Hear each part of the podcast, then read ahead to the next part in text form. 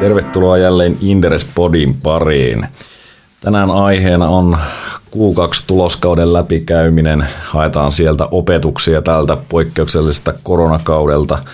Sitten käsitellään vähän osakemarkkinoiden nykytilannetta ja lopuksi vielä Inderesin suosituspolitiikan muutos, joka tänään julkistettiin. Toki varmaan puhutaan kaikenlaista muutakin mukavaa tässä sijoittamisen ympärillä, koska täällä on mukana Sauli meiltä kertomassa näitä tarinoita. Yleensähän tämä tarinan kerronnaksi menee. Sitähän tämä meidän työ on. Sitähän se on. Mutta tota, aloitetaan ihan tylsistä luvuista hyvin lyhyesti. Mm-hmm. Tuloskausi on aiemmin jo käyty läpi ja, ja tota, kaikkihan me tiedetään, että tämä oli surkein tuloskausi sitten, sitten finanssikriisin, mm. jos katsotaan ihan puhtaasti lukujen perusteella. Mutta toisaalta tietenkin niin taisi olla kovimmat ylitykset, mitä me ollaan nähty oikeastaan tässä meidän Inderesin historian aikana. Torjuntavoitto. Torjuntavoitto. Eli oltiin liian synkkiä, odotettiin Q2 keskimäärin peräti 24 prosentin heikennystä operatiivisessa tuloksessa ja 19 tuli suunnilleen. Mm-hmm. Tämä on siis mediaani kaikista meidän seuraamista yhtiöistä ja tätä tota, nyt ei ole vähän aikaan päivitetty, mutta siinä on noin sata yhtiötä joka tapauksessa mukana ja tuskin se siitä hirveästi on muuttunut. Mm-hmm. Julmia lukuja, mutta kyllähän tämä tosiaan torjuntavoitto oli. Olihan tämä siis, kuitenkin pitää paljon vettä virrannut tässä muuta, niin kuin kuukausissa, mutta mietitään silloin tavallaan lähtökohdat, mistä lähdettiin tähän tulos, tuloskauteen silloin niin kuin huhti, maalis-huhtikuun taitteessa. Maailma oli ihan kirjaimellisesti loppumassa. Fed ei tuntunut saavan tätä kriisiä millään hallintaan käytännössä. Meillä oli silloin, niin kuin meidän vanhoja koronapodeja kuuntelee, niin silloin on oikeasti vähän muunlaisia huolia, muun muassa meidän rahoitusjärjestelmän kestävyys vaikka. Ja sitten totta kai oletusarvo on se, että siinä ympäristössä firmoilla menee äärimmäisen huonosti. Ja sitten lopputulos oli aika, aika erilainen. Siis edelleen mun keskeinen juttu on se, että mikä minkä voi, helppo, voi suoraan myöntää, että mikä ainakin itse arvioi väärin ja minkä varmaan valtaosa markkinalla arvioi väärin sen, että se hän ei romahtanut, vaan se kysyntä pääosin siirtyi itse asiassa. Just näin. Se nähdään hyvin kuluttajasektorilta, missä mm. tuli käytännössä joka suunnasta ylityksiä. Eli Eli toiset voitti huomattavasti ja sitten oli tietenkin niin kuin ravintolat ja lentoliikenne ja matkustaminen ja tällaiset, jotka meni tonttiin. Mutta sieltä siirryttiin ja panostettiin kodin viihtyvyyteen. Siis yksinkertaisesti tavallaan niin siis muutama sektori otti todella brutaalit hitit käytännössä. Siellä pyyhittiin, niin kuin, vedettiin matto kokonaan jalkojalta, pohja putos pois ja sitten se kaikki se rahamassa tai se kulutusmassa heitettiin sitten niihin muihin sektoreihin, mitkä sitten taas painelikin niin kuin all time – hai tuloksia ja, tota, ja tietyllä tavalla yksi tekijähän tässä totta kai oli siis se, että mikä sitä tuki oli se, että tämä valtioiden elvytyshän oli, mikä laitettiin tällä kertaa, siellä oli keskuspankkien kautta suoraan vaan valtiot elvytti itse, niin se elvytys oli todella tehokasta. Sitä ei tajuttukaan, miten tehokasta se on, kun kuluttajille ängetään rahaa taskuun suoraan ja sanoo, että kuluta, please. niin, varsinkin niin. Yhdysvalloissa niin. tietysti. Ja sitten olihan se toinen komponentti, totta kai niin topline oli odotuksia parempi, kun se oli, se oli siirtymää eikä romahdusta, ja sitten se, että firmoille tuli tämmöinen kriisi, siellä vedettiin monissa tämä hätäjarrutus, totaalinen niin paniikkimoodi, vedettiin kulut jäihin – sitten huomattiin, että se kysyntä ei romahtanutkaan, niin sitten tuli ihan mieletön vipuvaikutus. Joo, tämä oli nimenomaan se, minkä takia ne ennusteet ylitettiin pääosin. Eli mm. meillähän niin kuin liikevaihdot oli suunnilleen siinä haarukassa, missä pitikin. Ja... Kaikkien posareitten jälkeen siis. No joo, toki, toki se sitten, niin kuin jos ajatellaan, mitä me ennustettiin just silloin pahimpana hetkenä, niin siitähän mm. tultiin niin kuin yli. Mutta, mutta periaatteessa tuloskaudella niin 50-50 mm. ja loput linjassa, eli ylityksiä ja alituksia. Ja mm. käytännössä liikevaihtojen osalta – mutta sitten toi tulospuoli, niin ei sitä ehkä niin analytikko ymmärräkään, että miten hyvin se kulurakenne loppujen lopuksi joustaa silloin, kun oikeasti painetaan sitä mm. paniikkinappulaa, mitä tehtiin kyllä niin kuin yhtiöt otti tämän myös tosissaan. Kyllä mun mielestä siis, niin kuin, siis mun mielestä on sinänsä tosi mielenkiintoinen. Noho Partners puhuu, kukaan on ollut, ollut ehkä kaikista yksi pahimpia paniikkimodeja. Eli Noholla siis siellä on käsittääkseni talousjohtaja käynyt joka ikisen laskun, mikä firmaan on. se sitten puhelinlasku tai mikä tahansa, se on käynyt läpi, niin kuin pienet ja isot niin heillähän on esimerkiksi löytynyt kuulemma sieltä ihan valtava määrä jotain vanhoja lisenssejä, kaiken näköistä, mitkä niinku hukkuu tuommoiseen satojen miljo- miljoonien konserniin sinne, että se on jäänyt, tähän on Legasyksi kutsuttu, tämmöinen mikä on Legacy Suomessa, tämmöinen niinku vanhaa tämmöistä kantaa tavallaan jäänyt sinne, ei sitä nyt hirveästi ole, mutta sä pääset kaikesta tommosesta eroon, niin toihan on tavallaan tommonen pakko on hyvä konsultti tietyllä mm-hmm. tavalla. Ja siis varmasti näillä firmoilla, jotka on vetänyt tiukalla kammalla läpi ja vetänyt tämmöisen kri- NS-kriisisaneerauksen, kriisin varjolon on erittäin helppo myös henkilöstölle perustella tämä rajusaneeraaminen. Ja tämmöinen, että nyt luovutaan näistä puhelieduista tai mistä, mitä tahansa tehdäänkään, se on helppo myydä se sinne. Niin näistä, ne firmat, mitkä pystyy pitämään näistä kiinni, niin hitto, tämä voi niinku parhailla firmoilla oikeasti jopa pysyvästi tukea tulostasoa pidemmälläkin juoksulla, jos sä pystyt pitämään näistä kiinni.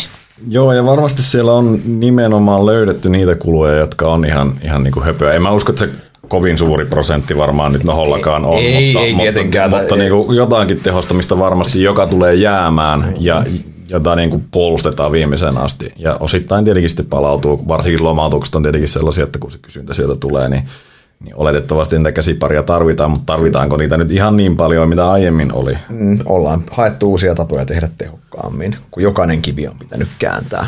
Joo. Mielenkiintoista nähdä, miten, miten iso vaikutus silloin. Yksi, mihin se on selvä vaikutus, on matkustaminen. Mm. Huomattu, että tähän asti on ollut se, että pitänyt lentää niin kuin kärjistetty, se on pitänyt lentää Lontooseen sitä yhtä palaveria varten, sitä kauppakirjaa allekirjoitusta varten, ja se on ollut. Nyt sä mietit, wait a minute, mähän voin tehdä tämän niin kuin Zoomin tai Slackin välityksellä, ja ei tarvitse tosiaan koko päivää viettää niin kuin lentokentillä ravaamassa, tämä on aika paljon halvempaakin. Mm-hmm. Siihen on tavallaan taas kerran, pakko, pakko on ollut konsulttina siinä, niin nyt siihen on totuttu. Joo. Ja huomattu, että tämä nyt toimii näin.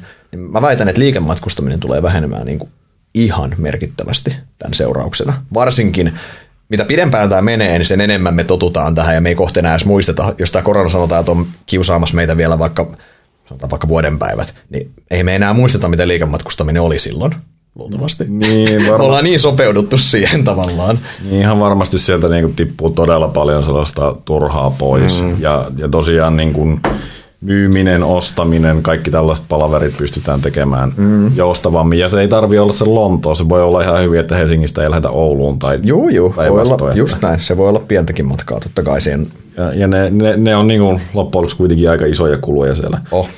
Muut kulut erä yleensä. se mitä ei voida mihinkään, mihinkään pinpointtaa, niin se on jo just näin. No mutta pitäisikö sitten katsoa koronakauden voittajia, ketkä on ollut selvästi tässä keskittyen ehkä Q2, millä meillä mm. nyt on tämä eniten ollut päällä, mutta alkuvuonna myös, niin, niin mitäs yhtiöitä nostaisit erityisesti esille? No mä ehkä miettisin vielä sitä, jos mietitään voittajia häviä. Mielestäni sijoittajien on tärkeää ymmärtää, että voittajat ja häviäjät voidaan jakaa kahteen laariin. Me voidaan jakaa niihin voittajiin, ketkä on lyhyen aikavälin voittajia, ketkä on hyötynyt tästä hetkellisestä kysyntäpiikistä, ketkä on hyötynyt siitä, että tämä hetkellinen saneeraus on tullut läpi. Mutta mut se on enemmän ja vähemmän lyhytaikaista. Ja se ei oleellisesti vaikuta sen firman käypään arvoon itse asiassa. Mm. Että just ketkä on hyötynyt vaikka sitten, että se lentomatkustamisen ja matkailun raha on laitettu siihen kodin remontointiin, niin mä en usko, että se kodin remontoinnin kysyntä on kestävästi tuolla tasolla, vaan se on väliaikainen niin kuin, ja no, noille mä en antaisi hirveästi painoa, vaan se mikä mun mielestä on paljon kiinnostavampaa on se pitkä aikaväli. Ne firmat, kelle tämä ihan fundamentaalinen muutos, mikä siellä alla tapahtuu tässä, niin mitkä firmat pystyy siitä hyötymään käytännössä. Eli kenen pitkän aikavälin kasvumahdollisuudet ja li, niin kuin se vaikka tulospotentiaali on noussut. Mm. Mun mielestä niin kuin se selkein NS-sektori, minkä voi nostaa, on niin kuin digitaalisesta murroksesta hyötyvä. Tämähän kiihdyttää digitaalista murrosta sektorilla kuin sektorilla käytännössä. Niin, nyt on varmasti otettu niin kuin hyppy eteenpäin ja, ja nimenomaan sellaisessa, missä vähän niin kuin se on ollut orastavaa, ja sä mm-hmm. nyt oot kokeillut niitä palveluilla, todennut ne hyväksi, todennut, että tämä helpottaa mun elämää. Yes. Ja et sä mene takaisin. Et sä mene takaisin, kun sitä varten se on ollut, että se helpottaa sun elämää. Mutta mun se digitaalinen murros, siitä hyötyvät firmat on niinku ihan päivänselvä toinen. Ja sitten toinen teema on mun se, että ne firmat, ketkä on niin hyviä, että niin tavallaan että ne, ne pystyy ketteryytensä tai miksi sitä haluaa, pystyvät hyödyntämään näitä tilanteita, eli ovat kyvykkäitä kapitalisoimaan nämä tilanteet. Kaikki firmat ei lähellekään ole. Moni on, mm. niin kuin se, näky, se on brutaalisti näkynyt tälläkin tulos, menneellä tuloskaudella, ne firmakohtaiset erot, niin mun mielestä se on tavallaan toinen, toinen, toinen teema. Jos me mietitään Helsingistä firmoja, mitkä tämmöistä, tästä digimurroksesta hyötyy, niin kyllä yksi sektori nyt vaikka, siis kyllähän nämä IT-konsultit. IT-palveluyhtiöt käytännössä. Se on, mun ihan, se on mun ihan päivän selvää, että sen sektorin käypä arvo on itse asiassa noussut tämän kriisin myötä. Joo, niin minunkin mielestä. Pitäisi varmaan kysyä meitä sitä seuraavalta analyytikolta, mutta, no ei, näin... kyllä, ky- kyllä Graniskin hehkutti niitä kovasti tuossa. Ja mm. tota, siis puhutaan yhtiöstä niin kuin Kofore, Vincent, Digi ja Siili, Tieto, Evri, kaikki. Inno, niin Innofaktori, toistaan koko sektori kautta linjan. Niin, ainoa, joka jäi odotuksista nyt Q2 oli pilot käsittääkseni. Joo, ja, kyllä. Ja muuten niin yli mentiin ja nimenomaan se kestävä trendi on siellä niin kuin yes. taustalla. Ja se on kiihtynyt todennäköisesti tämän seurauksena. No tätä pitäisi varmaan kysyä yes. tarkemmin sitä mä, mä, mä olettaisin, että se on kiihtynyt, että tämä, niin kuin, koska tämä tavallaan on yhä useampi firma on joutunut niin kuin, muuttumaan diginatiiviksi vastoin tahtoaan osa ja osa sitten. Joo, on, on se selvää, että se niin kuin kaikki panostaa siihen enemmän ja sinne tulee nimenomaan niitä, jotka on ollut vähän jälkijunassa, niin ne on pakotettu siihen junaan, että mene nyt jumalauta sinne, että et ihan tipu kyydistä. Ketäs muita meillä on, ketkä on hyötynyt? Tästä, niin jos mietitään pitkää, pitkää peliä vielä? No varmaan verkkokauppa on sellainen, mikä, mikä tota, on, on ollut tässä erittäin hyvää reagointia ja pystynyt tietenkin. Ja toki siellä on niinku niitä kodinkoneita on ostettu ja, ja, ja, se on ollut yllättävän vauva se markkina, että se ei välttämättä ole niinku kaikki kestävää. Mutta kyllä mä uskon, että joka tapauksessa verkkokauppa siis konseptina on vetänyt eteenpäin tässä huomattavasti. E- e-commerce on ottanut valtavan hypyn ja mä väitän, että se e-commerce, niin jos puhutaan e-commerceista fi, Finglishinä, ettei mene sekaisin yhtiö ja käsite, niin. käsitettäistä, niin e-commercein kulmakerroin on muuttunut. Kyllä verkkokauppa.com on ehdottomasti yksi, minkä voi tässä nostaa, niin kuin sanoit. Joo. Yksi on varmaan myös Remedy, että kyllä toi peliala on yes. varmasti niin kuin mennyt eteenpäin. Se on mennyt eteenpäin. Kyllä mä halusin Kamuksinkin tuohon pudottaa melkein samaan. Kyllä ne on niin kuin pystynyt vahvistamaan asemaansa tuolla sektorilla. Tässä. Joo, se liiketoimintamalli on todistanut itse ja, on. ja niin kuin mulla ainakin tuli nimenomaan Kamuksesta sellainen fiilis, että nämä tietää, mitä ne tekee. Joo, ja se ehkä ennen kaikkea just korostuu osittain se digimurros, mikä kiihtyy varmasti, mutta osittain myös niin kuin se yhtiön kyvykkyys ja ketteryys ja reagointikyky ja niin kuin pallon päällä oleminen. Mm-hmm. Osittain kulminoitu johdon kyvykkyyteen myös. Paljon puhuttu asia, mitä on vaikea kvantifioida, mutta tämmöisissä kriiseissä sitä mitataan myös. Joo, siis onhan tämä happotesti johdolla. On, ehdottomasti. Mutta ainakin nyt noin nimet, noin nimet nyt äkkiseltään, äkkiseltään tulee, millä, millä näen, että pitkällä aikavälillä niin tulee no. niin kuin selkeät hyötyä. No mitäs me sitten tehdään näille niin kuin tuloskauden selkeille ylittäjille, niin kuin Harvia, Tikkurila, Kesko, Marimekko – Fiskars, jotka nimenomaan käsittääkseni siellä on aika paljon sitä ohimenevää, mutta onko ne kuitenkin pystynyt sitten, tai voidaanko sen trendin jossain määrin odottaa kasvavaa, jos nyt on voittanut uusia asiakkaita ja sitten pystyy mahdollisesti pitämään markkinaosuutta? Siis on, on varmasti siis, siis se, että kuinka, kuinka kestävä se semmoinen kysyntäpiikki siinä on, on se, se, on mun mielestä tosi vaikea sanoa, mutta samaan aikaan mun mielestä just nämä kaikki mainitut yhtiöt, niin se niiden kyvykkyys, se edelleen, mistä äsken puhuttiin, se reagointikyvykkyys ja se, että ollaan pystytään ketterästi niin kuin mukautumaan siihen. Se happotesti on selätetty ja ollaan pu- jopa puhtain paperein, niin kuin mm. kiitettävin arvosanoin tultu ulos, niin kyllähän sen kasvattaa sijoittajien luottamusta, että tämä johto, tämä yhtiö, tämä organisaatio tietää, mitä tekee, ne pitää mun rahoista huolta siellä ja sinänsä niin kuin, jos mennään rahoitusteorian puolelle, niin varmaan siinä voisi argumentoida matalempia riskipreemioita, eli korkeampia kertoimia. Mm-hmm. Vaikka se tuloskomponentti ei muuttuisikaan. Kyllä, toki, kyllä. Ja toki sitten, jos yhtiö on laadukas, niin yleensähän kriisissä jaetaan markkinaosuuksia myös uusiksi. Laadukkaat yhtiöt tuppaa niitä voittamaan, kun niillä näitä kilpailuetuja on, ja nämä mainitut, niin niillä kaikilla on.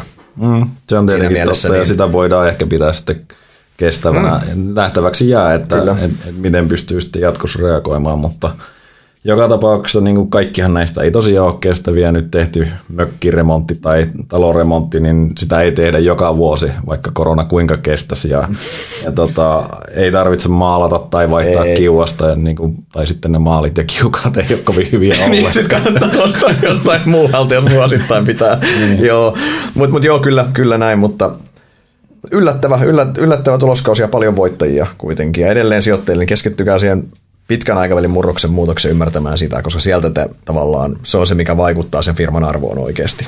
Joo.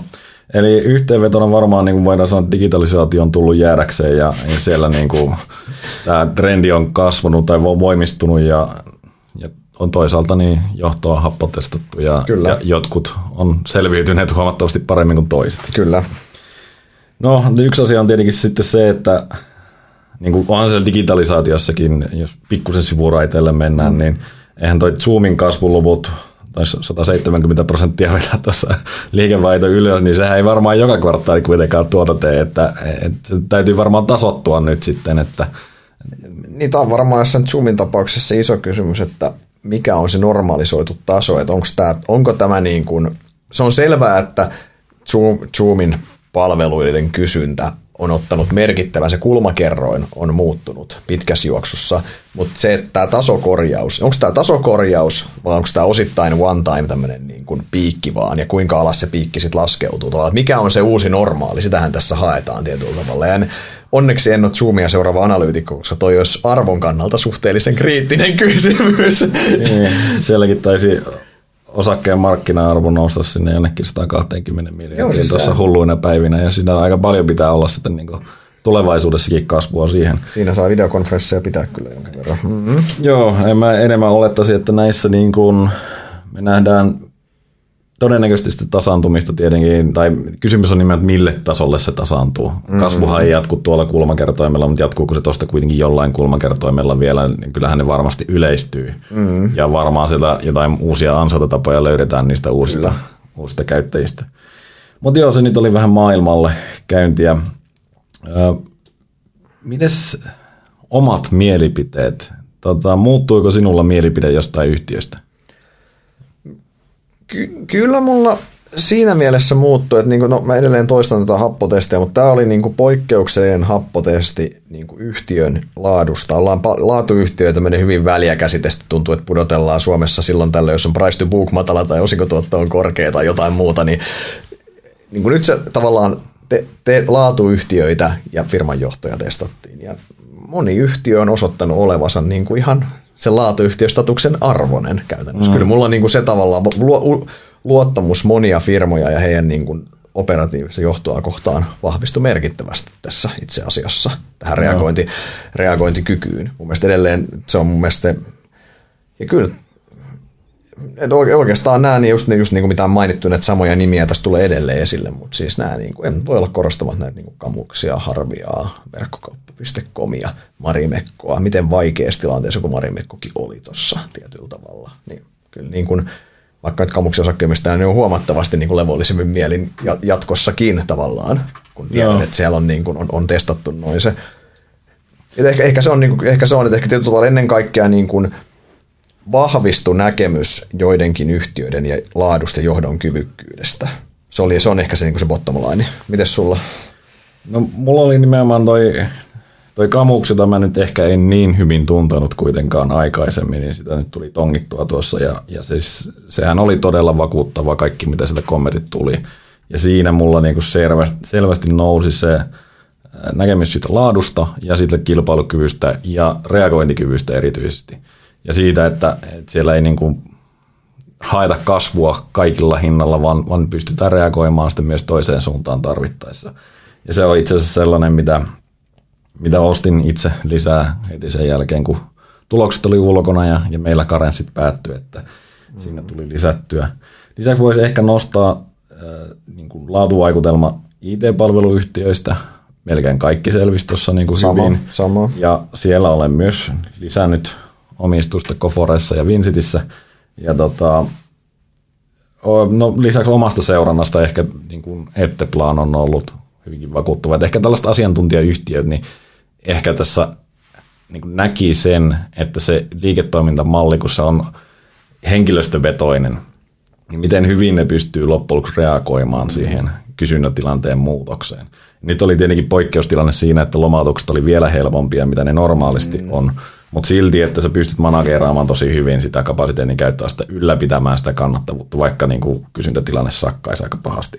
Niin kyllä nämä on sellaisia asioita, mitkä niin kuin jossain määrin on ollut tiedossa, mutta tämä vahvisti ne. Mm-hmm. Ja äh, sanotaan, että mun sijoitukset niin kuin asiantuntijapalveluyhtiöihin yleisesti, niin, niin äh, on kyllä kasvanut tässä. Mm-hmm.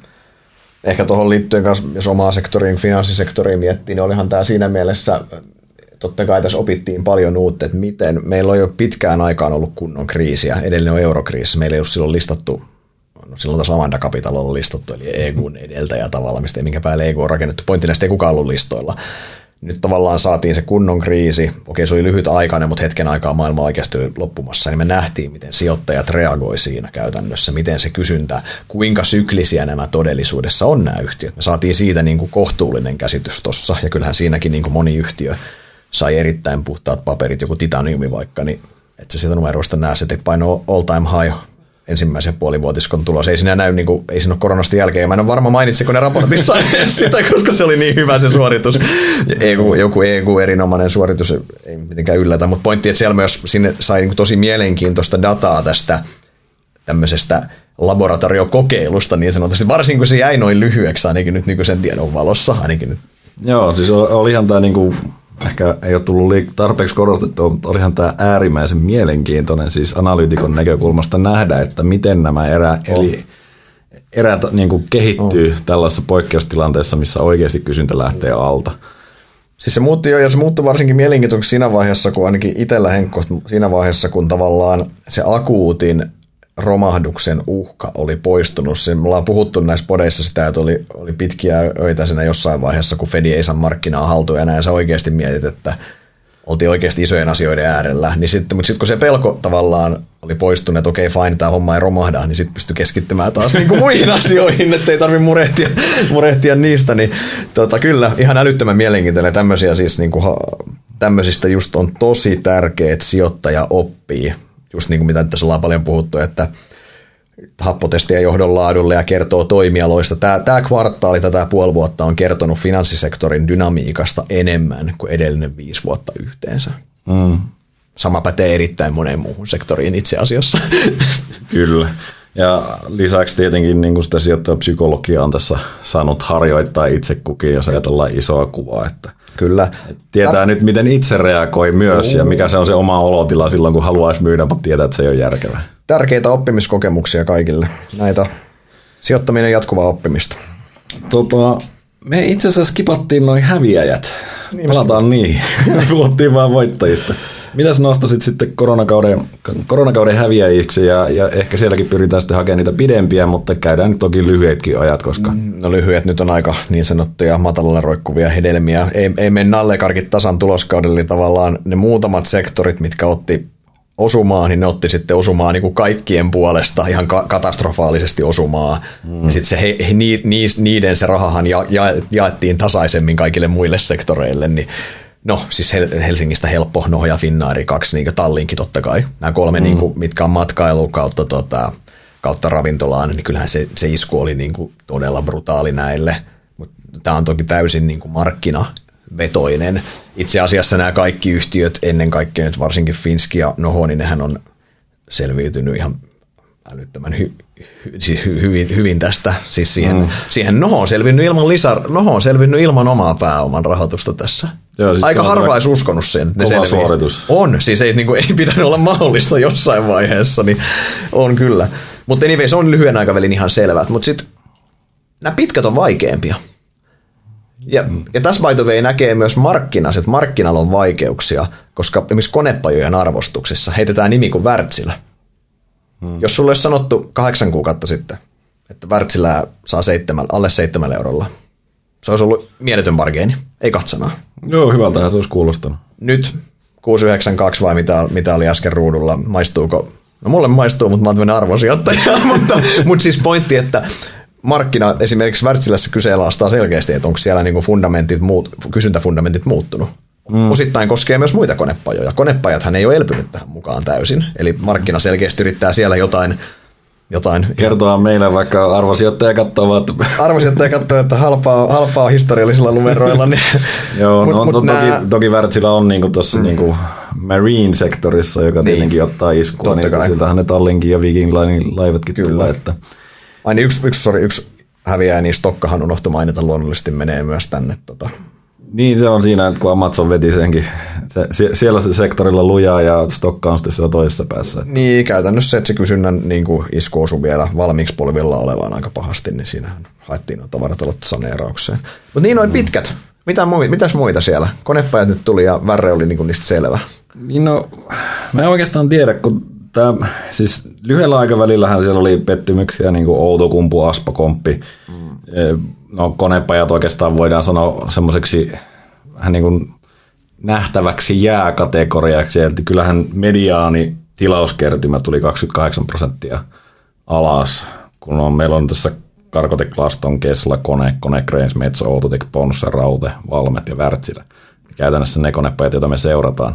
28 prosenttia on brutaali luku. Se on tosi brutaali luku. Et, et, niin kuin, se unohtuikin tästä torjuntavoitossa monesti, että se on niin kuin melkein kolmannes. niin, niin kuin, et, siis näähän tietenkin kertoo siitä, että mitä ne tulo, tulevaisuudessa tekee tulosta, mutta lähteekö se sitten sieltä elpymään nyt? Se, se, se on niin kuin se suuri kysymys. Siis lähteekö investoinnit liikkeelle, mm. tuleeko tilauksia? Koska tota tasoa, jos pitkään vedetään, niin totta kai se, niin kuin, mm. se Wärtsilän tämän hetken arvostus niin voikin muuttua vähän hankalaksi. Mutta tietyllä tavalla tässähän, jos me katsotaan laajemmin tätä Helsingin pörssin teollisuussektoria, mikä on aika konepajavetoinen kuitenkin, mutta on, niin kuin, on muitakin yhtiöitä, vaikka nyt joku esimerkki, on vaikka joku, joku Aspo-teollisuuden moniala yhtiöitä ja näin, meillä on tämmöisiä, niin, kuin, niin niiden arvostusta on elpynyt tosi vähän ja selkeästi markkina kyseenalaistaa niitä pitkän aikavälin kysyntäfundamentteja, osittain varmaan just siitä, että mitä jos me jäädään tämmöiseen hitaaseen hitaan talouskasvun aikaan, missä teollisuus pyörii jatkuvalla ylikapasiteetilla itse asiassa. Se on varmaan mm. se kauhuskenaario, mitä siellä niin kuin teollisuuden puolella, ja tätä selkeästi markkina ei ole ihan päättänyt, mihin, mitä mm. mieltä tästä on. No tällä hetkellähän se on niin kuin se skenaario, missä mm. me eletään, että kyllähän tämä joko tässä niin kuin lähdetään kapasiteettia ajamaan alas, tai sitten meillä niin. oikeasti lähtee vetämään tämä. Kiina yrittää, mutta katsotaan. Siellähän kapasiteetti ei kyllä vähene, mutta kysyntää kovasti elvytetään. Niin. Mutta tämä on tavallaan ehkä, ehkä se, että mutta muuten mä mietin, onko siellä muita, kellä niin kysynnä fundamentit olisi oleellisesti heikentynyt. Niin. No en mä Ei äkkiseltä, äkkiseltä, äkkiseltä, en mä oikeastaan, tuo teollisuus on aika, niin kuin, aika, niin kuin, aika, aika selkeä, selkeä. Yksi pitää sanoa, koska tämä menee omalla tavallaan molempiin kategorioihin. Eli Oriolahan, kun tämä Q1 tuli tämä hamsterausvaihe omalla mm. tavallaan, tuli piru hyvä tulos ja näytti, että nyt tämä kääntyy. Ja sitten Q2 nostettiin vähän odotuksia ja sitten tulikin niinku aika monen mahalasku. Että tämä oli niinku, lääketukkurilla ei oikein, ei oikein kestänyt se lento pitkään ja tämä on se, mitä mahdollisesti nähdään joissain näissä yhtiöissä sitten tulevilla kvartaaleilla. Ja saa nähdä. Se, se on oikeasti tosi mielenkiintoinen nähdä, että missä on, missä on niinku kestävämpää muutosta. Kyllä. Okei, Tota, tuleeko vielä tuloskauden opetuksista muuta mieleen? Don't fight the Fed. niin, niin, niin, sijoittajien kannalta iso kuva. Katse oli, katse oli se iso kuva. tuota, strategian, niin kuin, sijoitustrategia ydin Don't fight the Fed. Mutta joo, ei siis yhtiömielessä ei.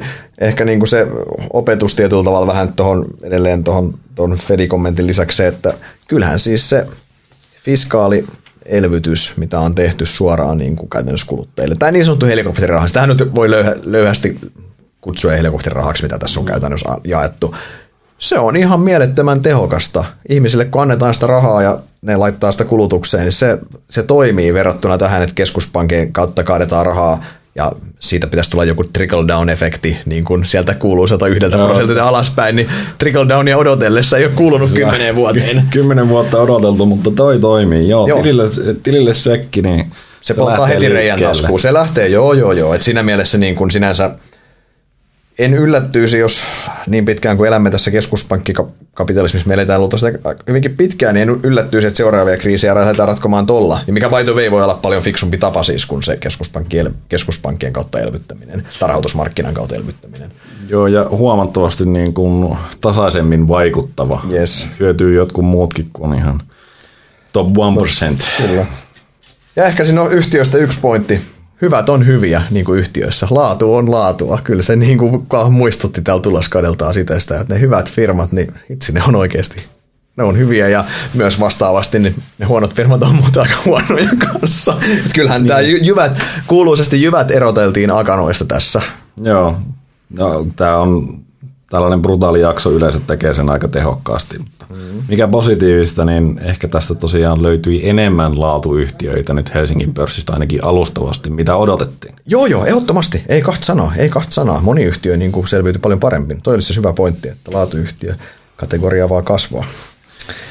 Tota, vielä pakko kysyä tästä tuloskauden ajoituksesta, kun mulla on osittain tällainen huoli, että niin kuin, tuliko tämä tämän meidän V-muotoisen elpymisen kannalta vähän niin kuin optimaaliseen aikaan, koska kun tuloskausi oli tuossa kesällä käynnissä, niin kaikki käyrät näytti oikeaan suuntaan. Siis makrotaloudessa kaikki ennusteet ylitettiin ja, ja se niin kuin nopeiden indikaattoreiden osoittama elpyminen näytti oikein hyvältä. Ja, ja se on sen jälkeen se on lässähtänyt ja sakannut ja ollaan jääty vähän niin kuin koko ajan.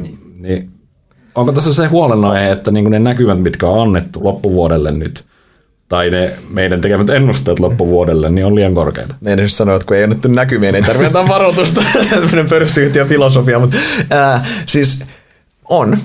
Siis ihan näkyvyys edelleen huono. Siis me täysin kaksi poikkeuksessa tuloskautta, tämä viime tuloskausikin, niin se kulurakenteen puoli, kuinka paljon se lomautusta, kuinka paljon niin kuin niistä kulusäästöistä on kestäviä, kuinka paljon on väliaikaisia, kuinka paljon on semmoisia, mitkä tavallaan tuleekin syliin nytten, eli ne on itse asiassa ollut pakollisia, mitä on vaan lykätty itse asiassa.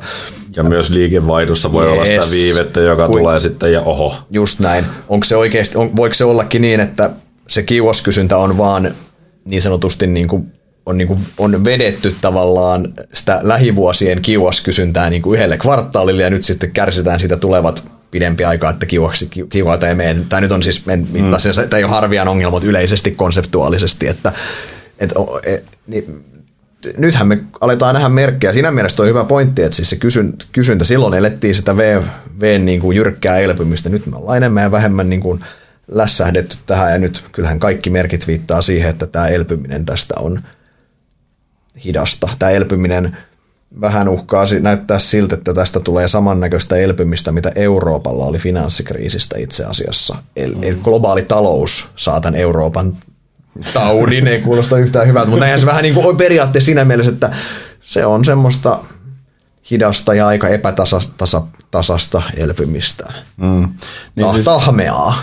Kuitenkin kesällä vielä, niin kuin varsinkin siinä tuloskauden alkuvaiheessa, niin siis ne indikaattorit osoitti koilliseen. Meillä mm-hmm. oli kaikki taloudet tietenkin vasta vapautettu ja sieltä tuli ehkä vähän sitä niin kuin patoutunutta kysyntää.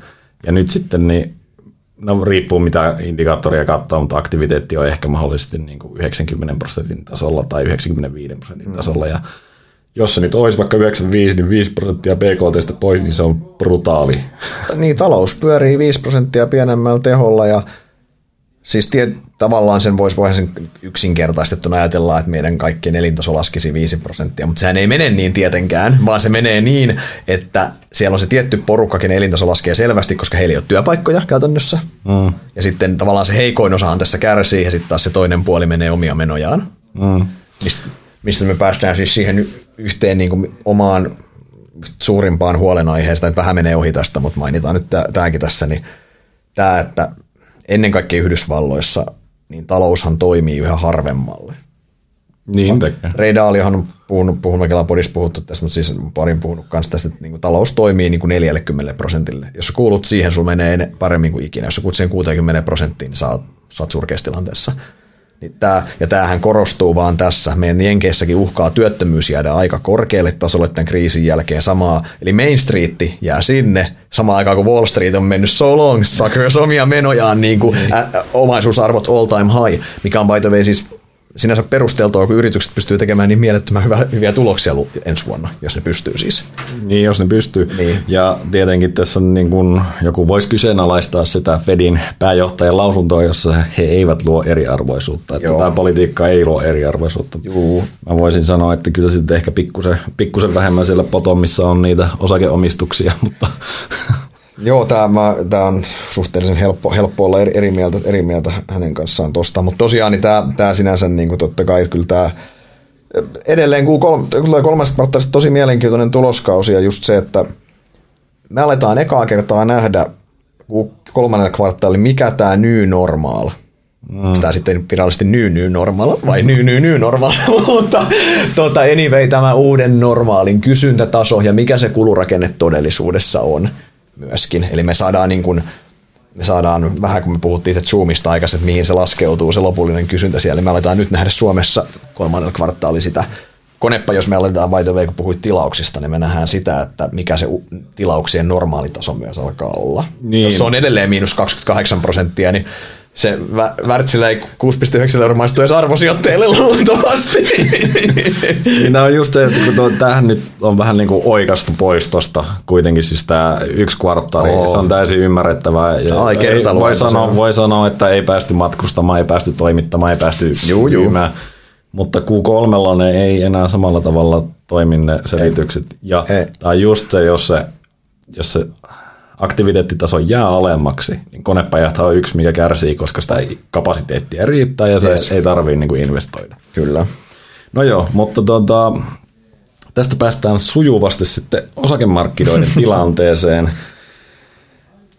Me ollaan nähty aika mielenkiintoinen lasku nyt sitten näissä suurimmissa johtotähdissä. Tuolla Rabakon toisella puolella meillähän näitä FANG-osakkeita on pikkusen vähemmän, mutta, mutta tuota, etkö, ettekö te jo Heikkilän kanssa keksineet niitä kirjayhdistelmiä meillekin? Joo, me keksittiin Heikkilän kanssa mahtavat fängit. Kannat, jos jakso mennyt ohi, kannattaa käydä tsekkaamassa. Tuossa kesällä tehtiin, tehtiin, tehtiin hyvin tota, pilkes silmäkulmassa fang, fang-jakso Su- Suomesta. Se oli, ei ollut ihan helppoa. No mutta joka tapauksessa niin Nasdaq on nyt lähtenyt välillä käymään laskussa, toki aivan hurjan nousun jälkeen. Helsingin pörssi on ollut aika tyyni. Mm. Meillä ei, ei ole toki noustu, mutta ei oikeastaan mm. laskettukaan. Niin uskotko, että tämä kestää? Ää, lasku vai nousu? No, ei mä tarkoita. No, no kysytään vaikka, kestääkö Nasdaqin lasku, jos nyt lähdetään siitä. Uh, ei olisi mikään ihme, että tuon rajun nousun jälkeen korjattaisiin vaikka vähän reippaammin, sanotaan nyt vaikka, voi, en, en pitäisi täysin mahdottomana, että käytäisiin täällä niin sanotulla karhumarkkina-alueella, eli 20 pinnan korvilla, mikä ei silti edelleen siinä kontekstissa, miten paljon noustu, niin se ei olisi mitään dramaattista. Mutta sitten se, että isompi lasku, jos mietitään sitä, että puhutaan oikeasti, että markkina laskisi kunnolla, siis niin kuin 30, 40, 50, merkittävä lasku ja mm. pitkäkestoisempi. Ihan rehellinen romahdus. Rehellinen niin romahdusta, niin, niin mitä se vaatisi? Mun mielestä se vaatisi, oikeastaan näen niin kuin kaksi asiaa, mitkä vois vaikuttaa siihen. Toinen on se, että tämä talous on oikeasti paljon heikompi, mitä me ollaan ajateltu. Ja se johtaa myös siihen tavallaan, että me huomataan, että viranomaiset ei niin kuin pysty, pysty oikein käynnistämään tätä. Ja tällä olisi, tällä olisi suora vaikutus firmojen tuloskuntaan, ja vaikka se miten nostat arvostuskertoimen, niin se yhtälö ei toimi yksinkertaisesti. Mm. Eli me ajaudutaan tämmöiseen, se new, new normal olisikin jonkunnäköinen globaali tämmöinen taantuma, tämmöinen stagnation, miksi sitä halutaan, halukaan sanoa. Se on toinen vaihtoehto, ja toinen on se, että talous on niin hyvässä kunnossa, että Fedi voi ottaa käden pois sieltä markkinan alta käytännössä sanoo, että olkaa somillaan, niin kuin he teki 2019, käytä, ei kun 18, ei kun hetkinen, kumpana sen teki? 19 tultiin takaisin. 19 tuli back, joo, 19 back, 18 oltiin silleen, että ajakailma apupyöriä, ja sitten 19 tultiin ruuvaamaan apupyörit, ja tänä vuonna, eikö se näin mennyt? Hetkinen, kun mä mietin, että Mietin, että oliko se 19? Oli, joo, oli, oli, oli se näin päin, 18 oli huono pörssi. Joo, joo, ei, siis, joo. mä mietin just, että mennäänkö, pitikö mennä vielä pari vuotta taaksepäin, ei, mutta ei, ei, ei kyllä sen tuossa. Mutta nämä on tavallaan ne kaksi, mutta tosiaan niin voidaan käydä siis voidaan käydä hyvin, mutta se musta liittyy just Nasdaqkiin siihen, että kun niin rajusti menty ylöskin, niin, niin. semmoinen NS-tekninen korjaus on hyvin mahdollinen, mutta mä, onneksi, mun, onneksi mun ei näitä arvaamalla pidä saada palkkaa, niin mä en olisi hirveän hyvä työssä, jos mun pitäisi näitä arvaamalla saada.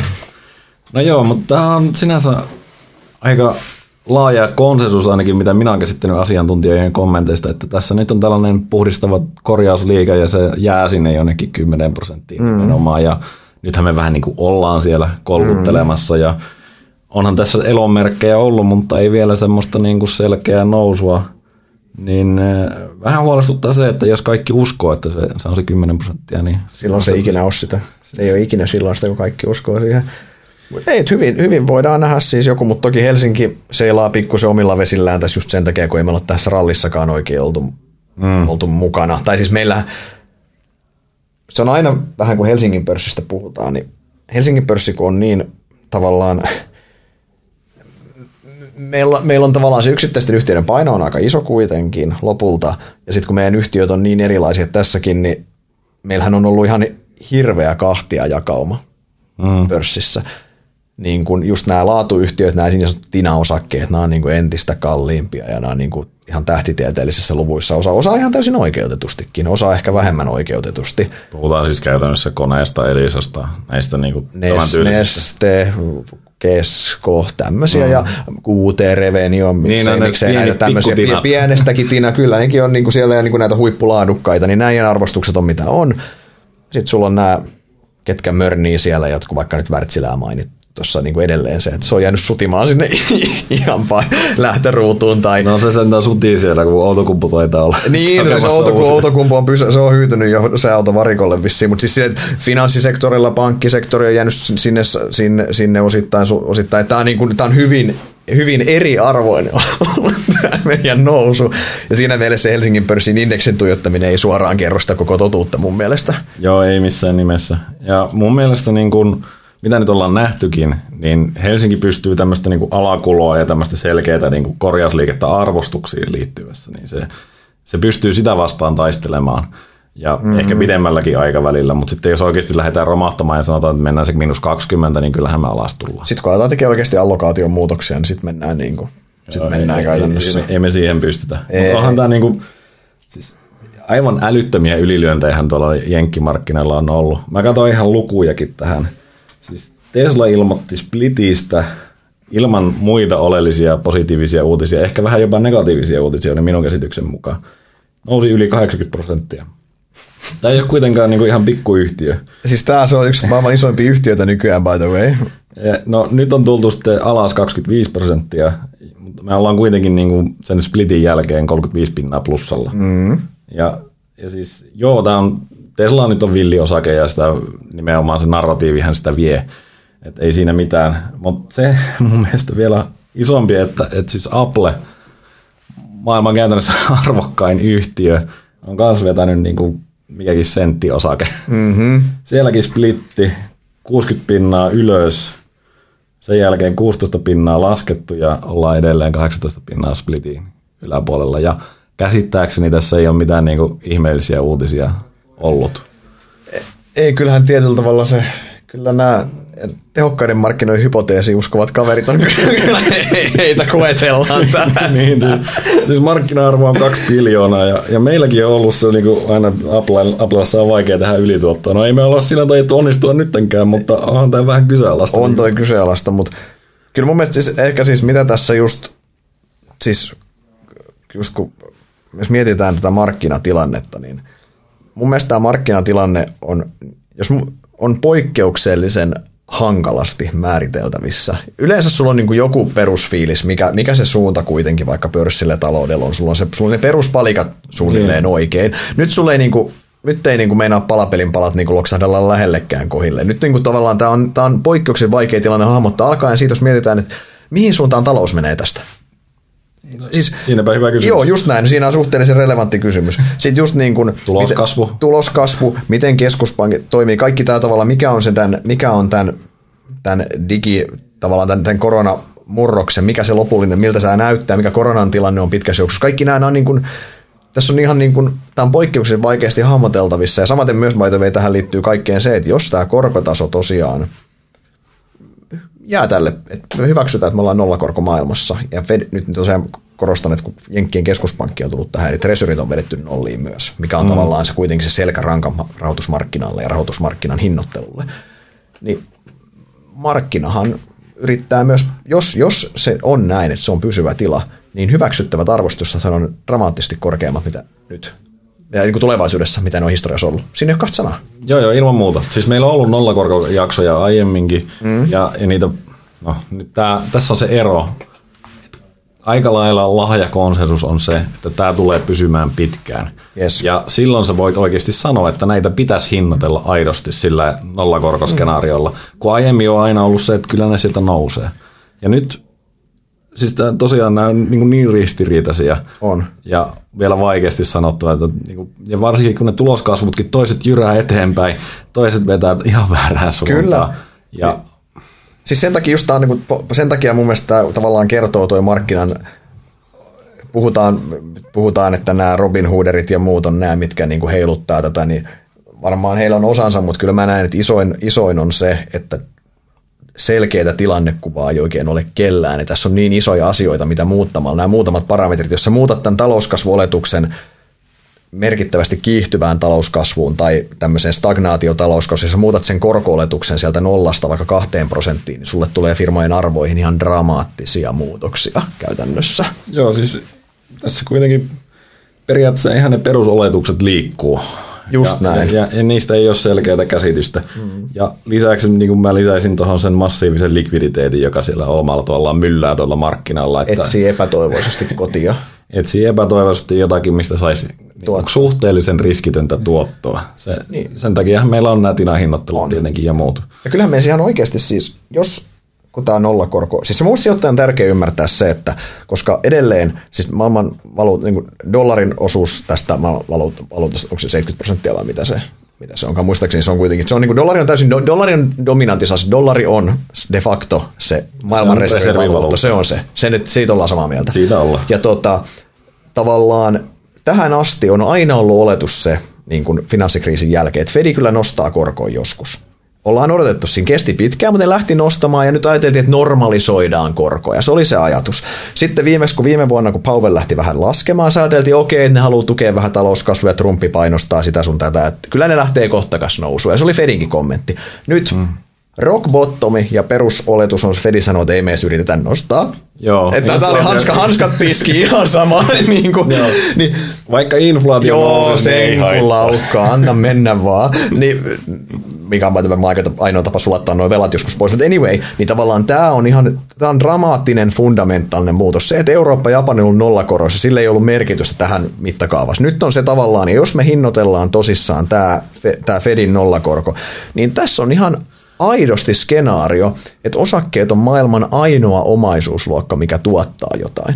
Ja osakkeet on käytännössä uudet bondit. Osakkeista saa osingon, mikä on se se kuponki, se kuponki. kuponki niin. Ja sitten sä saat siihen spekulatiiviset niin arvonnostina ja päälle. Mutta to, toi niin on, se voi, tämä voi olla se uusi realiteetti. Ja tässä maailmassa niin Applen käypä arvo on varmasti se 2000 miljardia. Se voi olla merkittävästi enemmänkin. Se Applen PE38 ei siinä maailmassa ole välttämättä liiako se kovin korkea sitten edes. Siis tämä on, tätä, sen takia tämä on niin, niin kuin ehkä kuulee, me, niin ei meillä ole siis ei ole niin kuin selkeitä tilannekuvaa itselläkään. Mä, mä väitän, että aika harvalla itse asiassa on. Niin. Tässähän on tietenkin se, että ja minäkin olen niin puhunut siitä, että on hyvin mahdollista, että tämä menee kuplaan. Ja tuossa tilanteessa se ei välttämättä edes olisi kupla. Mutta mä sanon, että tuossa kuitenkin, niin kuin jos me vedetään siihen nollahinnotteluun, nollakorkohinnotteluun oikeasti ja hyväksytään osakkeille vaikka nyt sitten kolmen prosentin yieldi. Mm. Että se on niin kuin se meidän uusi bondi, joka aiemmin niin. oli niin kuin sillä tasolla niin kyllähän sä kannat ihan massiivista riskiä siitä, että se joskus se inflaatio tulee ja ne koreat nousee, koska sähän palaisit sinne niin kuin aiempaa ja sitten se, sulla olisi ilmaa 50 pinnaa tai jotain. Just niin kuin. näin. Ja koska korot kuitenkin, se nolla on kuitenkin se lattia siis silleen, että joo, meillä on yksittäisissä maissa negatiivisia korkoja erittäin huonolla menestyksellä koettu, kokeiltu. Meillä on yksittäisissä maissa niin kuin hyvin mikrokokeiluja, että pankit on kilpailu miinus asuntolainoilla yömäs yömäs. Mutta se selvä, että rahoitusmarkkinaa ei läpi linjan voi laittaa miinuskoroille tietenkään. Ei, Silloinhan tämä, silloin tämä järjestelmä, niin kuin silloin tässä loppuu, silloin tämä lopettaa toimimisensa käytännössä. Eli sen alemmas ei enää ei, päästä. Et sä, et sä voi käytännössä pakottaa ihmisiä laittamaan sitä rahaa jonnekin. Ne ottaa sen jossain vaiheessa sinne niin kuin oikeasti niin ja sit, jos, maton alle. Niin ja siis oikeasti, jos, jos jossain vaiheessa, siis jos pankki alkaa antamaan sulle niin kuin rahaa silleen, että siinä vaiheessa pankki antaa sulle, että hei, tuossa on rahaa, että me maksetaan sulle, että sä otat tätä. Niin siinä vaiheessa me rynnetään saman tien pankki, otetaan niin paljon lainaa joka ikiseen pankkiin hattu kourassa, saisiko lisää lainaa vielä. Totta kai, koska se maksaa itse sen pois. Ja siinä tulee, tulee arbitraasi, mikä sitten niin kuin tuhoaa itsensä lopulta. Totta kai, että se ei niinku vaan voi, to, voi tavallaan toimia, se on tärkeä ymmärtää, mutta sitä mä oon joskus miettinyt, että tässä tämä vielä, kun Fedillähän on tämä näkymätön käsi osakemarkkinan alla, mikä on, mikä kanssa se, sen oppitunnin mä olin kyllä koulussa aikanaan pois, milloin opetettiin, että on Fedin suojaa osakemarkkinaa. Niin se on Fedput. Fedin, Fedin näkymätön käsi. Mä, mä oon joskus miettinyt, että tarkoittiko Adam Smith tota sen näkymät, markkinan näkymättömällä kädellä todellisuudesta Fedia ja, ja, sitä, että se suojelee osakemarkkinaa. Eikä, eikä Smith oli kaukaa viisas. Se voi olla. Okei, tota, mä kerron oma, tai annan oman viisi senttiä, niin, koska siis äh, mulla niinku, mun tämän hetken neutraaliskenaario on se, että tässä vähän niin kuin jäähdytellään tätä. Et me vähän intouduttiin liikaa, me vähän otettiin etukenoa se mm. talouden äh, elpymisen suhteen ja arvostotasojen noston suhteen ehkä. Ja nyt niin kuin nähdään niitä ensimmäisiä merkkejä siitä. Mä en pidä todennäköisenä, että osakekurssit romahtaisi. Mä toivon kyllä, että ne markkina niin kuin suurimmat ylilyönnit sieltä poistus, mutta niin kuin laajasti ajatellen, niin en mä usko mihinkään romahdukseen. Ja sitten niin kuin, mä luulisin, että tämä tilanne jatkuu mahdollisesti just tuonne presidentinvaaleihin. Se on kuitenkin aika iso tekijä tuolla oh. Yhdysvaltain markkinoilla ja nyt meillä on niin kuin vähän sellainen no, lukkotilanne. Oh. Et, et mä luulen, että epävarmuus jatkuu sinne marraskuun kolmas päivä. Veikkaan, että kun pitää voittaa, niin markkinat liikkuu. Markkinat liikkuu, siinä hinnoitellaan taas uusi, uusi todellisuus molemmilla. Molemmat tarjoaa uutta todellisuutta Joo. Ja olipa se ensireaktio mikä tahansa, niin sen jälkeen todennäköisesti taas nousu on niin kuin mahdollisuuksia. Jos nämä siis kaikki muut realiteetit, mistä tässä ollaan puhuttu, talouskasvu, tuloskasvu, nollakorkomaailma, niin mä luulen, että sitten voisi olla suunta taas ylöspäin. Mm. Tämä nyt on tietenkin vahvasti spekulointia ja tiedätte, että meillä nämä ennustukset toimii piru hyvin, että aina Joo, ollaan oikeassa. Aina ollaan oikeassa. Mutta tota, pakko vielä noista nollakoroista jatkaa sen verran, että, että niin kuin meilläkin kuitenkin DCF-mallissa riskitön korko 3,0 prosenttia. Mm. Onko sille enää perusteita? Ei sille oikein enää ole.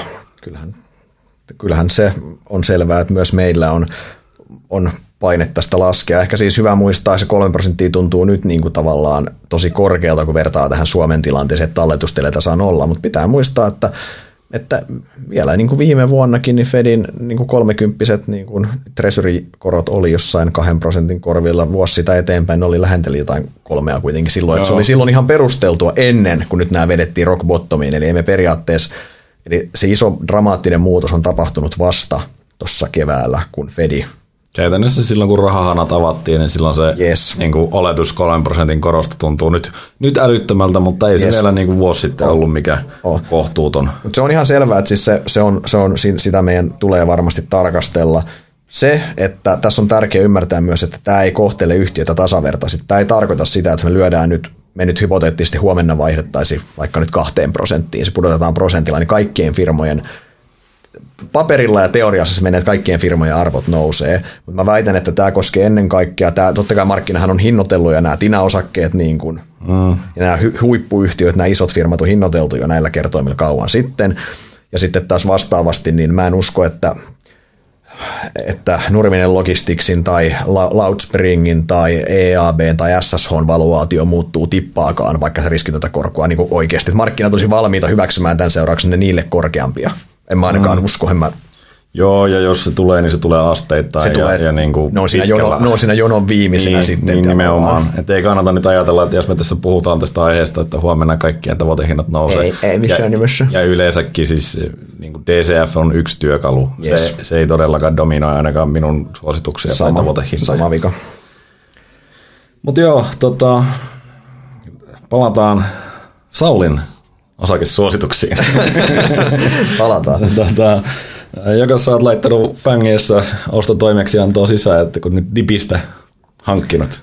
En ole, en ole laittanut. Tota, pakko sanoa, että tota, ensin jos aloitetaan roskimalla itseäni, niin mun kaksi ehkä isointa menetettyä tilaisuutta on ollut Amazon ja Google.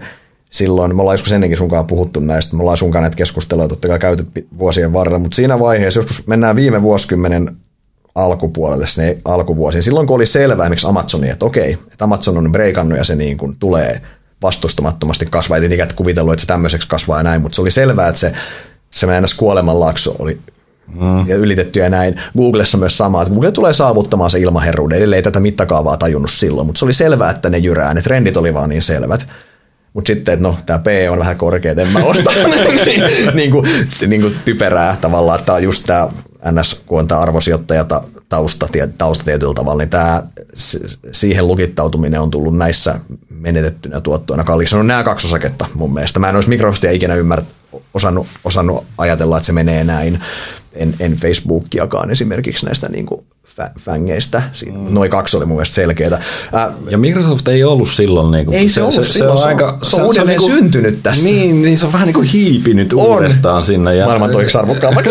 Niin. mutta ihan oikeasti, siis eihän silloin, kun se, se on ollut aina olemassa, mutta on. nyt se on niin kuin ruvennut oikeasti saamaan rahaa sieltä. Niin on, on. Ihan järkyttäviä Ihan tuloksia. uskomattomia määriä. Niin Mutta siis, mutta onko tehnyt ostetoimeksiantoja? En ole tehnyt, mutta pakko myöntää, että mä oon Facebookia mä oon katsellut sillä silmällä. Sen arvostus ei ole mikään ihan mahdottoman korkea tällä hetkellä. Siihen hinnoitellaan aika paljon pahaa sisään ja mun mielestä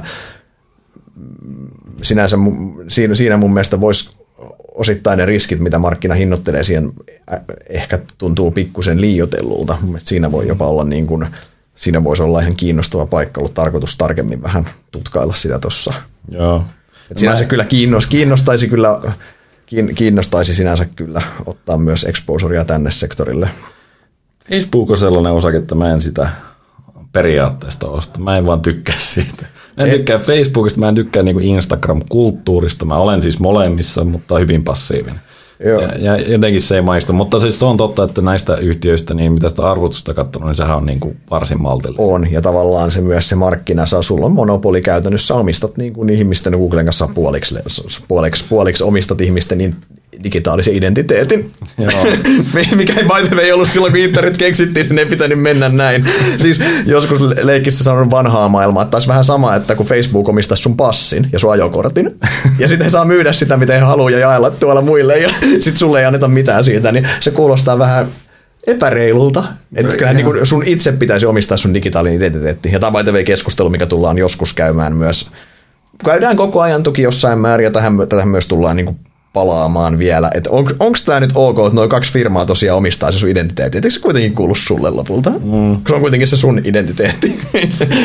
Joo.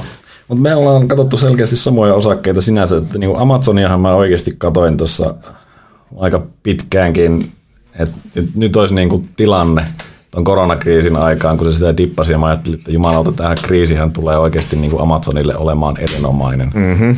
No, en ostanut ja lopputulokseen voi kaikki katsoa sitä Amazonin kurssikäyrästä. Mm-hmm. Oli vissiin muita hyviä valintoja silloin. Ja sit... Oli arvo-osakkeita Helsingistä. Oli matalaa praistin muukkia tarjolla. Ei sentään, tuli siltä jotain vähän fiksumpaakin, mutta ja Googlehan mä nyt oon omistanutkin, mutta sitten luopunut niin kuin aivan älyttömän liian aikaisin. Ei kehtaa sanoa milloin luopunut. Joo, mutta se, mehän tehtiin joskus silloin ihan niin kuin alkuaikoina näistä keissi. Me ollaan tehty jo, joo. vanhat Nordnet-konkarit voi muistaa, me ollaan tehty tämmöinen digiosakekeissi silloin. Se oli LinkedInin mukana, se oli LinkedIn, Facebook, Google ja sitten siinä oli joku, joku joka teki näitä näitä, näitä niinku kännykkäpelejä. Oliko Tjynga? Tjynga, joo. Tjynga, vaan mitäkään sille kuuluu. ei vissi hirveän hyvä. Ei se ei ainakaan Fangeissa se Jeta ei ainakaan, eikä Fangmanissa käy no, ei kaikki mukana. voi osua. ei kaikki voi. Mutta meidän keissi oli paita, että LinkedIn oli meidän mielestä kallis, muistaakseni myös Tjynga. Mitäs muuta, jos mennään eh, kohti tätä meidän, meidän kotikenttää? Löydätkö ostettavaa Helsingistä? No, eihän tuolla niinku mitään semmoisia pargaineja varsinaisesti ole, Et, mutta kyllä siellä niinku kohtuuhintaisia ää, keissejä löytyy edelleen. Ei, ei, niin kuin, ei toi mun mielestä ole mitenkään toivoton markkina osakepoimijalle, mutta sanotaan, että jos se sun kymmenen yhtiön salkku pitäisi rakentaa, niin kyllä se nyt vähän heikoksi jäisi. Se Ky- tuotto-odotus siis. Kyllä mä sen saan rakennettua, mutta just näin ei sillä mitään kuuta taivaalta saada, mutta kyllä mä saan ihan solidin kymmenen osakkeen salkun, mikä tuotto-odotus on selvästi yleistä markkinaa parempi kuitenkin. Mutta se yleisen markkinan tuotto-odotus toki mun mielestä ei ole mikään, niin kuin, mikään ihan dramaattisen hyvä tässä ongelmat on sinänsä samat kuin ennenkin, mutta ne on jossain määrin ehkä kärjistynyt ne ongelmat. Vähän mistä me puhuttiin aikaisemmin, se eriarvoistuminen pörssissä ja kahtia jakautuminen. Laatu maksaa ihan hitosti tällä hetkellä. Jos sä haluat niitä huippuyhtiöitä, sä joudut silmät kiinni silloin, kun hintalappua katsotaan kyllä. Ja sitten vasta, jos sä haluat niin kuin halpaa, se joudut ottamaan heikompia firmoja, se joudut ottamaan epävarmempaa tuloskasvua, eli vähän tämmöistä turnaroundia, tai se joudut bettaamaan siihen syklin käänteeseen, Joo. minkä, minkä jonon päässä on sitten konepajat. Jos tämä sykli kääntyy oikeasti ja kysyntä tulee niin kuin bouncea takaisin, niin konepajat ei ole kalliita. Joo, konepajat, jos, jos nyt sitten nähtäisiin oikeasti sitä, että lähtisi tekemään Euroopassa isoja infrainvestointeja, niin se voisi olla just se, mitä ne tarvii. Niin Kyllä. Että, että sen jälkeen se voisi voisi pyörähtää. Itse asiassa mulla niin kuin, no en mä tiedä onko tämä ihan tuoreen hankinta, mutta Metso Autotek on, Joo. on yksi hankinta, mikä tässä kesäaikana on tullut tehtyä. Joo. Sekin on kyllä noussut jo siitä aika railusti mm. ja rajakkaasti, että en ehkä nykykurssilla suosittelisi, mutta kuitenkin. Mm. Joo, kyllä, se, kyllä mä siis edelleen, kyllä mä edelleen, niin kuin, kyllä mä edelleen sieltä siis ostelen silloin tällöin, on toki niin kuin vähe, vähentänyt jossain määrin ostoja, enemmänkin niin kuin alkanut taas kumuloittamaan sitten käteistä. Ja otin tosiaan, niin kuin tässä Bodeskin läpi, niin otin, otin, otin velkaa myös silloin alkukeväästä niin kuin mukaan, velkakapasiteettia otin käyttöön ja sijoitin sitä, niin nyt tavallaan, en, nyt tavallaan on, on myös niin kuin siirtynyt siihen, että pikkuhiljaa sitä aletaan makselemaan mieluummin nyt pois sitten käytännössä. Mutta kyllä mä sieltä on itekin, itekin ostellut, siis mä oon Pynin rahastoa edelleen merkannut lisää, sehän on klassinen arvo, arvosijoittajan tota, halv, erittäin halpaa kerrointa saa. Ja tota Emerging Market Exposure, mihin mulla ei ole mitään asiaa itse mennä, niin siinä on, siellä on yksi, yksi Suomen varmasti niin kuin ihan maailmankin mittakaavassa parhaita managereja, Sievikapitaalia on tullut ostettua, Aktiaa mä oon ostanut, Wärtsilä on ostanut, kaikki tämmöisiä klassisia arvo, arvoyhtiöitä mun mielestä. Joo, Wärtsilä pitää varmaan katsoa taas, että olisiko siinä keissi. Ja tosin, kun mä nyt sitä Metso-autotekkiä otin, niin ehkä mulla sitä konepajaa on tarpeeksi, mm-hmm. että en jää ihan rannalla, jos tämä sykli tästä kääntyy vastoin mm-hmm. odotuksia. Mutta se täytyy sanoa tosiaan, mä mainitsin jo Vincent Koforet ja Kamuksit, mm-hmm. mutta olen mä samalla niin kuin kyllä myös myynyt tuolta salkusta – ja itse asiassa kerrankin, kun mun sortit on täällä ollut nauruaiheena, niin kerrankin Nasdaqin sorttihan osui oikein hyvin. Että Pys- harmi, että se oli ihan pikkuinen. Pysähtynytkin kello joskus. se on just näin. Mutta no, tota, ehkä sellainen pieni pyhäinhäväistys, että Berkshire myin pois sitten tuossa kanssa. Että mä ajattelin, että mä keskityn näihin suomalaisiin ja menen mieluummin vaikka indekseillä sitten ulkomaille jossain vaiheessa, jos tuntuu, että ei täältä löydy.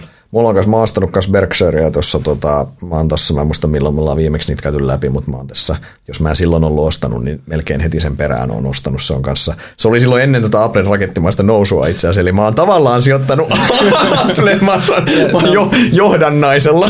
se on totta, ja kato, sitten kun mulla toi Applen näkemys muuttui negatiiviseksi ja Nasdaq sortiksi, niin mä pistin se Berkshire, joka ei kun noussut siinä ihan samalla kulmakertoimella. Se ei ole ihan samalla kulmakertoimella noussut.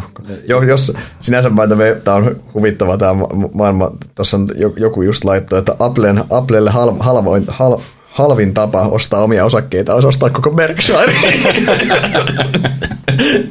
Sinänsä tuon, tuon lauseen sanominen ja by the siinä on ihan totuuden perä osittain, niin kertoo, miten, miten jossain määrin hulluksi tämä maailma on mennyt.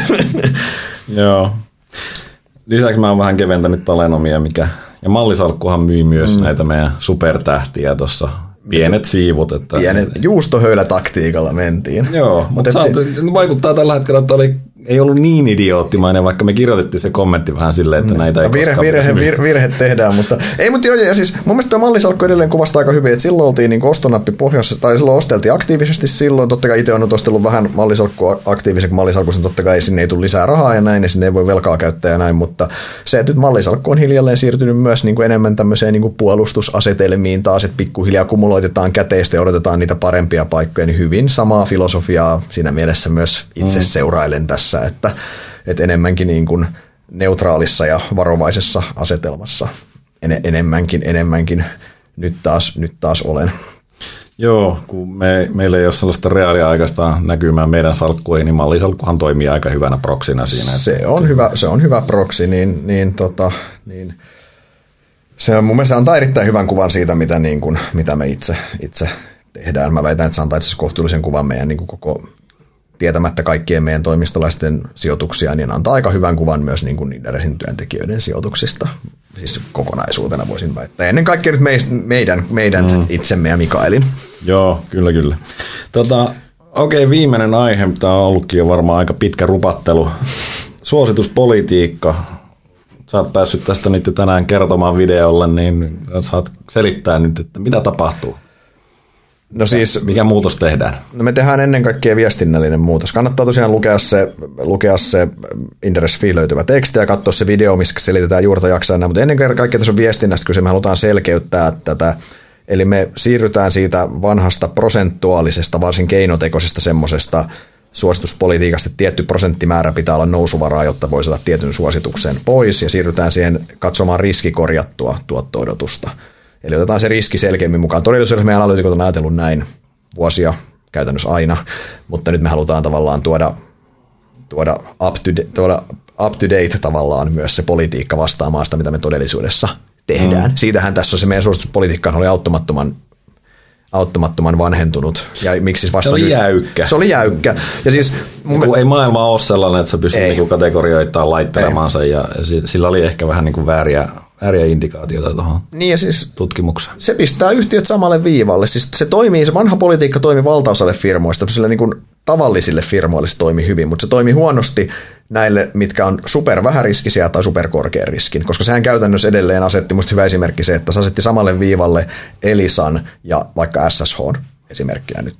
Niin, siis silleen, eli että kun sulla on sama tuottopotentiaali, niin sitten pitäisi olla niinku Sama- molempia. niin, vaikka- sama, sama suositus. Just, vaikka todellisuudessa niin voi hyvin olla, että Elisasta, minkä, kun se on melkein kuin Bondi, niin se viiden pinnan tuottodotus voi riittää, kun taas SSHsta, niin sä todella sä haluat mielellään kymmenen pinnaa tuskin riittää, todennäköisesti, todennäköisesti haluat enemmän. Mm. Niin tietyllä tavalla nyt tämä antaa liikkumavaraa analyytikolle, ja me päästään pois myös sitä keinotekoisesta tavoitehinnan viilaamisesta, jotta tavoitehinta matchaa siihen sun näkemykseesi. Eli Joo, tämä siis- antaa liikkumavaraa enemmän, ja tämä, on sijo- tämä selkeyttää sijoittajille, eikö niin? Sitähän me halutaan. Niin, tässähän oli vähän sellainen tilanne, että niinku välillä se, se oikeastaan niinku häntä heiluttaa koiraa, eli se tavoitehinta asetettiin sillä tavalla, että se upside siihen siitä nykykurssista on sen suositukselle oikea, koska se suositus on kuitenkin ollut se, mikä ainakin minun ajatuksessa on se tärkein ja kuvaa parhaiten sitä näkemystä.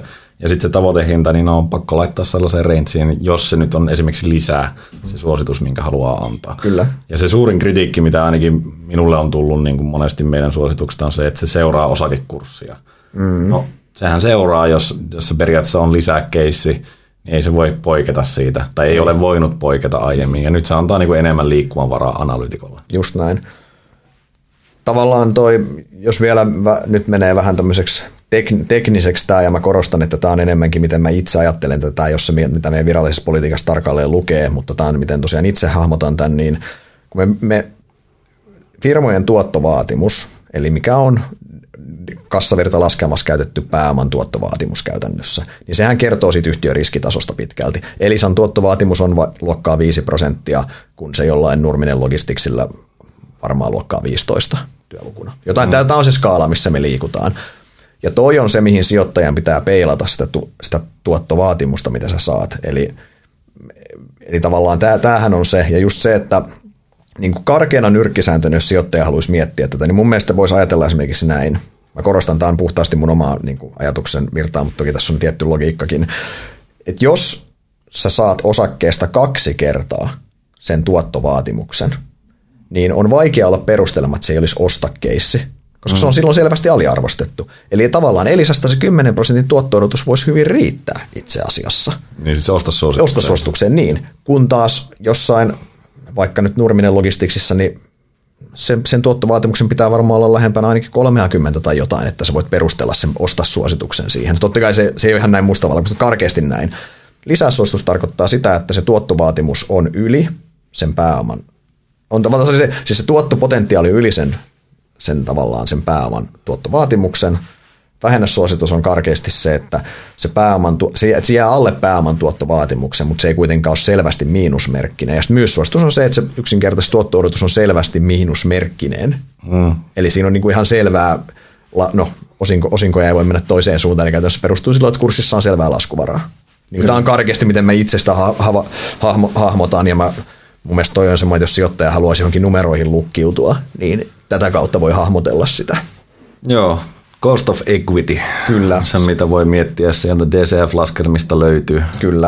Ja sitten totta kai sijoittajan on edelleen tärkeää, nyt kun puhutaan suosituspolitiikasta, me edelleen me puhutaan tässä suosituksesta tavoitehinnoista, mikä on se kirsikka siinä kirsikka kakun päällä, ja se kakku on siitä analyysi, mitä kannattaa lukea, mikä on se pointti. Niin, mutta tämä on se, että myös sijoittaja voi myös haastaa sitä meidän tuottovaatimusta. Jos me sanotaan, että meidän mielestä käypä tuottovaatimus Wärtsilälle on vaikka 8 prosenttia vaikka, mm. ja sitten me sanotaan, että, että täm, me, me, sijoittaja voi olla sitä mieltä, että hänen mielestä Wärtsilän käypä tuottovaatimus on 12.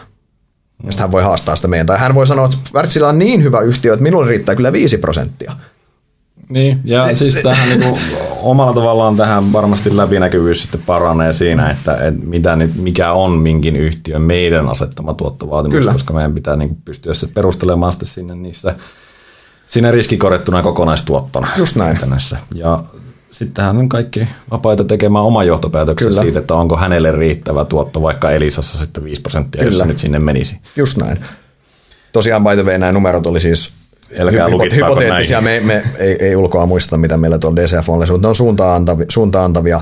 Sen mä- mikä on tärkeää ymmärtää, että tämä on kun tämä on viestinnällinen muutos, niin tämä ei johda siihen, että meillä tavoitehinnat päivittyy nyt kaikki ja näkemykset muuttuu tästä. Ei. Yks, mä en, meidän yksikään meidän tavoitehinta ei muutu käytännössä tämän seurauksena. Joo, ei siis, ja tämähän on ollut käytännössä se tapa, mitä minä olen ainakin koko urani täällä soveltanut, että, että mä, mä, se on varmaan meikäläisen virhe ollut sitten sillä alun perin di- disclaimeri on jäänyt sellainen nousuvara eikä, eikä niin kokonaistuotto, mutta, mutta tota, joka tapauksessa niin tätä ei kannata niin ajatella taas joku radikaali muutos. Mikä on sitten sellainen selkeä näkyvä muutos on se, että riskit tuodaan niin selkeämmin esille myös siihen suosituksen rinnalla. Niin. Meillä on se riskimittari raporteissa jatkossa näkyvissä ja myöhemmin myös Inderes Feed. Siitä pystyy yhdellä vilkaisulla näkemään, että siinä nelikentässä, että mikä se suositus on ja mikä riskitaso on tavallaan. Ja totta kai sijoittajan kannalta paras mahdollinen tilannehan on se, että on matala riski ja osta suositus tavallaan. Sehän on kaikkein houkuttelevin tilanne käytännössä ja vastaavasti taas niin myös suositus ihan mielettömän korkealla riskillä, niin se on taas sitten se ehkä huonoin tilanne mm. sijoittajan kannalta. Mutta Siinä on nimenomaan tulee sitten niitä ehkä mielenkiintoisia ne, jotka sinne keskelle oso, Mm. osuu, eli sitten voi jo itse miettiä, että sopiiko ne hänelle ja, ja tota, onko oikea riskiprofiili omille sijoituksille ja sopiiko salkku ja niin edelleen. Se, mikä on pakko sanoa tästä suosituspolitiikasta, niin mä en ole nähnyt kellään muulla vastaavaa. Tämä on ihan meidän, meidän oma juttu, tällainen riskikorjattu tuotto. Tyypillisestihän tyy, yleisesti, ylivoimaisesti suosituin tapa maailmalla on toi absoluuttinen toi prosentti juttu, mikä meillä oli aikaisemmin, eli kaikki yhtiöt samalla viivalla. Ja toinen tapa on tämä ää, ylipaino sektoriin, underweight, overweight käytännössä Joo. sektoriin. Mutta ne on ne kaksi tapaa, mitä käytetään. Eli tämä meidän, tämä on niinku ihan, tämä on ihan, tämä pitää patentoida varmaan. Katsotaan ensin, miten se toimii. Katsotaan ensin, miten se toimii, joo. Mutta siis silleen, että tämä on niinku tosiaan silleen myös, että tämä on tärkeä ymmärtää, että tämä on niin kuin, että näiden niin kuin, että se, mi- mihin suuntaan me tätä muutosta viedään, me mennään ihan omilla poluilla tässä tällä mm. hetkellä. Joo, ja toivottavasti tämä nyt sitten avautuu hyvin sijoittajille ja tarjoaa nimenomaan sitä lisäarvoa siinä, koska kyllähän riskien käsittely yleisesti, vaikka niissä niitä raporteissa on, niin nyt se ehkä tuodaan vähän enemmän Framille sitten myös, ja, ja se on kuitenkin aina sen tuoton toinen puolisko, että et, et se, sit- sitä ei kannata väheksyä. Se tuppaa välillä unohtuu varsinkin tälleen niin kuin iloisena markkina-aikana se, että siellä on riski sillä vastapuolella tuottoa. Kyllä. Tuleeko vielä jotain mieleen suosituspolitiikasta? Ei, siinähän se kaikki. Mielellään hei kaikki palautetaan kuulijoilta, ne ketkä jaksanut tänne asti tämän podin kuunnella, niin tota, mielellään hei meillä on Inderes Fi-foorumilla ketju tästä aiheesta. Mielellään sinne vaan tota kommentteja, kommentteja ja haastoja ja kehitysehdotuksia me pyritään kehittämään. Toivottavasti seuraava iteraatio tästä on lyhyemmällä syksyllä edellinen päivitys taisi olla, siitä on, siitä on monta, monta, monta, monta vuotta, niin toivottavasti vähän nopeammin voidaan tätä kehittää. Ei toki haluta jatkuvasti olla muokkaamassa tätä, halutaan olla konsistensseja, mutta siis pikkuhiljaa paremmaksi ja selkeämmäksi sijoittajia parhaiten palvellen. Sitähän me täällä ollaan tekemässä. Kyllä. Jaha, kiitoksia kaikille kuulijoille ja, ja tota, kiitoksia Sauli tästä kaikesta tarinoinnista. Tarinointi on oikea sana. Jees, kiitoksia kaikille. Hyvät viikonloput. moi moi.